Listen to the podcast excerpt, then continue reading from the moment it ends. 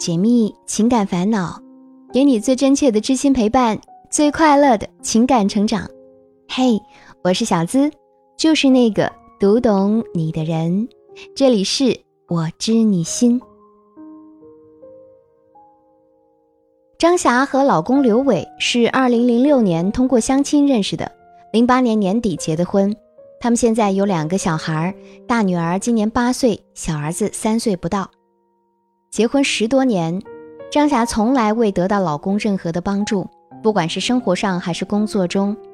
女儿八岁，她只买过一件短袖和一条裙子，而没给小宝买过任何东西。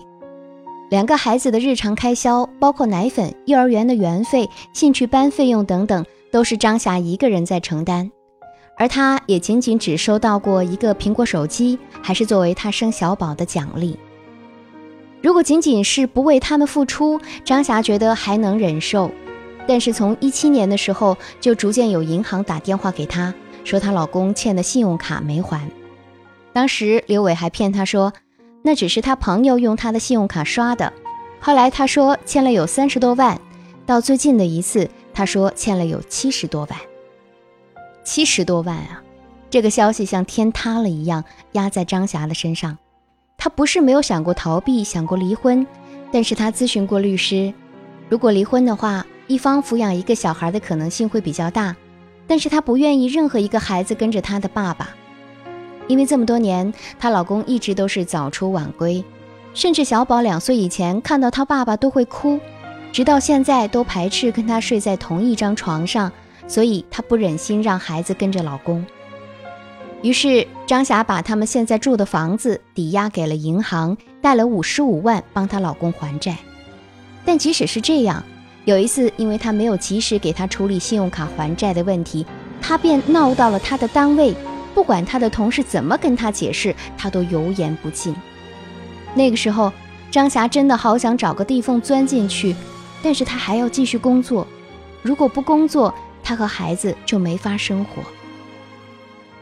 二零一四年，张霞的爸爸意外离世，他妈妈便和他们生活在了一起，而且这么多年任劳任怨地帮他带着两个小孩，好让他无后顾之忧的工作。但是去年六月，刘伟跟他妈妈因为一件琐事吵了起来，然后他大骂张霞的妈妈是泼妇，说他自己有家不住，非要住到别人家来。张霞特别绝望。妈妈不图任何回报的帮他们带孩子，可眼前这个男人说出来的话让她心寒。然后妈妈住到了她妹妹家，那么她要自己料理刚上一年级的大女儿，还要再把儿子送到妈妈那里，再赶去上班。晚上回家，她要抱着小儿子给大女儿辅导作业，累得越来越不想说话，越来越觉得跟刘伟沟通困难。即使是这样，还要被刘伟骂。他骂张霞就是这种命，只配得上他这种人。而张霞在这种生活中越来越绝望，看不到眼前的路。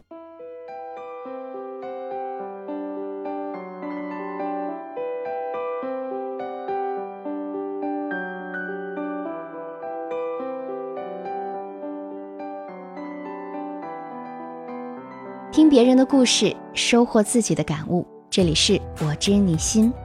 喜欢我的小伙伴，记得点击进度条下方的订阅按钮，订阅我的专辑，这样就不会迷路，很快能找到我的声音了。我曾经看过一篇报道，说很多中国女人的婚姻生存现状大都不尽人如意，特别是十年以上的那些夫妻，他们人前做夫妻，人后做邻居，彼此之间已经很难有感情和爱意，剩下的也只有漠然与冰冷。很多时候，成年人的崩溃都是无声无息的。女人情绪的崩溃，大多并不是因为生活，而是夫妻之间的感情疏离。原本夫妻想要相濡以沫，从来都不是一件容易的事儿。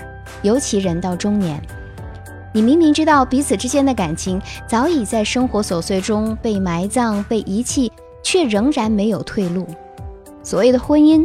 只剩下明知道前方布满荆棘，你却依然要赤足前行。张霞的故事里，我有两点特别不明白：首先，拿房子做抵押，贷款去帮老公还信用卡欠的钱。你明明知道他从来没有把钱花在你和孩子身上，也没有在生活开销上花过钱，婚后的一切都是你在支撑，那为什么还要帮他还欠款呢？这只能说明你对他还是有感情的，或者你期望他会做出改变，但结果呢？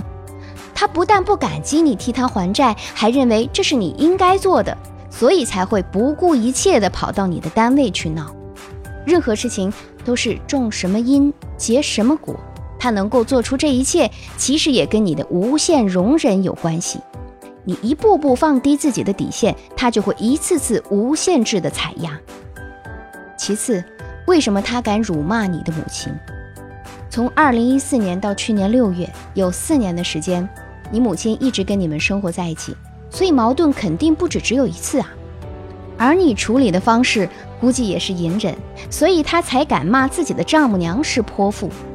对长辈不尊重这件事情，证明他从来就没有把你们放在心里过。他敢骂你的母亲，当然也不会把你放在眼里。而你的不反抗，也势必会给他软弱可欺的印象，让他愈加的放肆为所欲为。我真的很不明白，你有能力挣钱养家，支付所有的开销，包括育儿的一切费用，那么为什么还要在这样一段糟烂的婚姻里死撑，让自己和家人受尽委屈呢？即便离不了婚，难道就没有更好的选择了吗？有人说，好的婚姻都需要持久的忍耐，可是当你忍无可忍。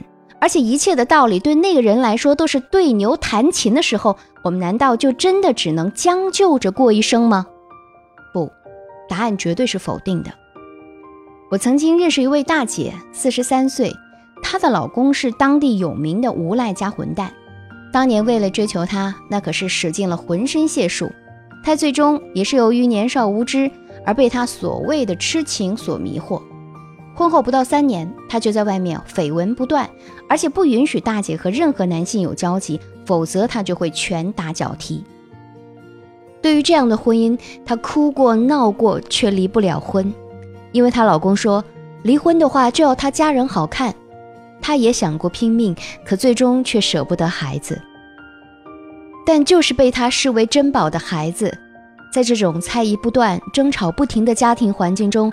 长成了问题少年，叛逆蛮横，简直和他的父亲如出一辙。三十七岁那年，大姐查出了乳腺癌，痛不欲生，她决定了却一切。她和我诉说这一切的时候，我脸上除了震惊，没有任何的表情，因为坐在我面前的她知性得体，而且打扮的光彩照人，脸上也不乏笑容，根本看不出是个癌症患者。他显然明白我的那些疑问，笑着说：“其实，像我这样命不好的女人是没有资格不孝的。”她说：“后来她和老公约法三章，她可以不离婚，也不干涉他，但前提是老公要离他们远一些。那些年，她老公带着小三去了别的城市做生意，她则一心过好自己。而如今，她的孩子考上了好的大学。”而他的身体状况也正一天天好转，生活一片希望。所以，就算离不了婚，我们还是有权利去选择自己喜欢的方式去过这一生啊！没有必要一直在渣男的阴影中蹉跎岁月。关于如何在不幸的婚姻中活出自己应有的光彩，小资是这样想的，给你几点建议：第一，假如离婚无果，先不要和对方过多的纠缠。很多的女人离不了婚，但是又心有不甘，天天吵架或者悲愤抑郁，把自己弄得跟祥林嫂一样，还以为这样男人就会同情了。其实啊，我们可以学习大姐，既然不能离婚，那么就提出自己的要求。你不管家可以，但是你要和我保持距离，我还要活给自己和孩子看。麻烦你离我远一点。如果他不肯，那就自己带着孩子去外地发展，或者搬到别的地方住。总归不要让他影响到自己。一个人十年都没有变，那你也别期望他还有回头的余地。所以啊，想要更好的生活，首先要有断舍离的勇气和魄力。第二，作为女人，最重要的还是要先爱自己。对于张霞抵押房子帮男人还五十五万这件事儿，其实倒不如给自己和孩子一个更好的生活环境。你难道就不能对自己好一点吗？作为女人，首先啊，还是要学会自爱，爱我们自己。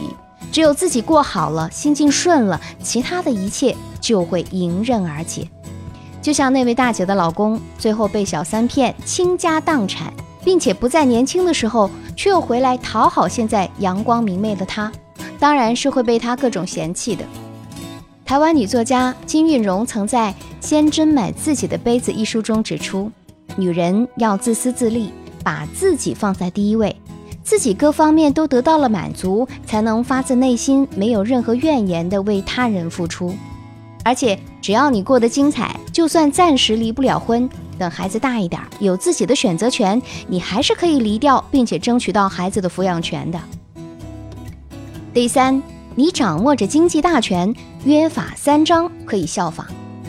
对于女人来说，掌握着经济大权，你其实是可以主宰自己的命运的。比如张霞也可以和老公约法三章：我替你还欠款可以，但是你得立字据；或者你从我们的生活当中退出去。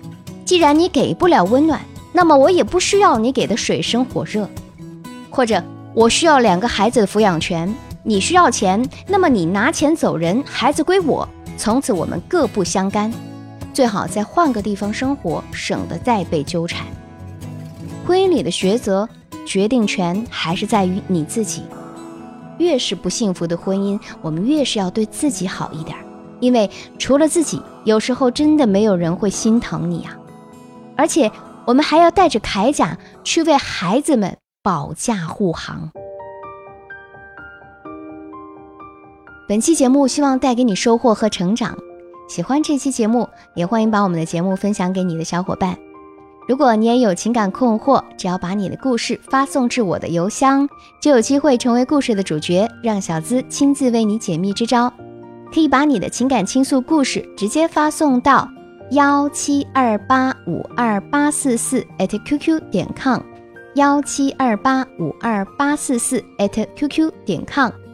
和我近距离互动，可以在新浪微博搜索“小资我知你心”，是姿态万千的“资”哦。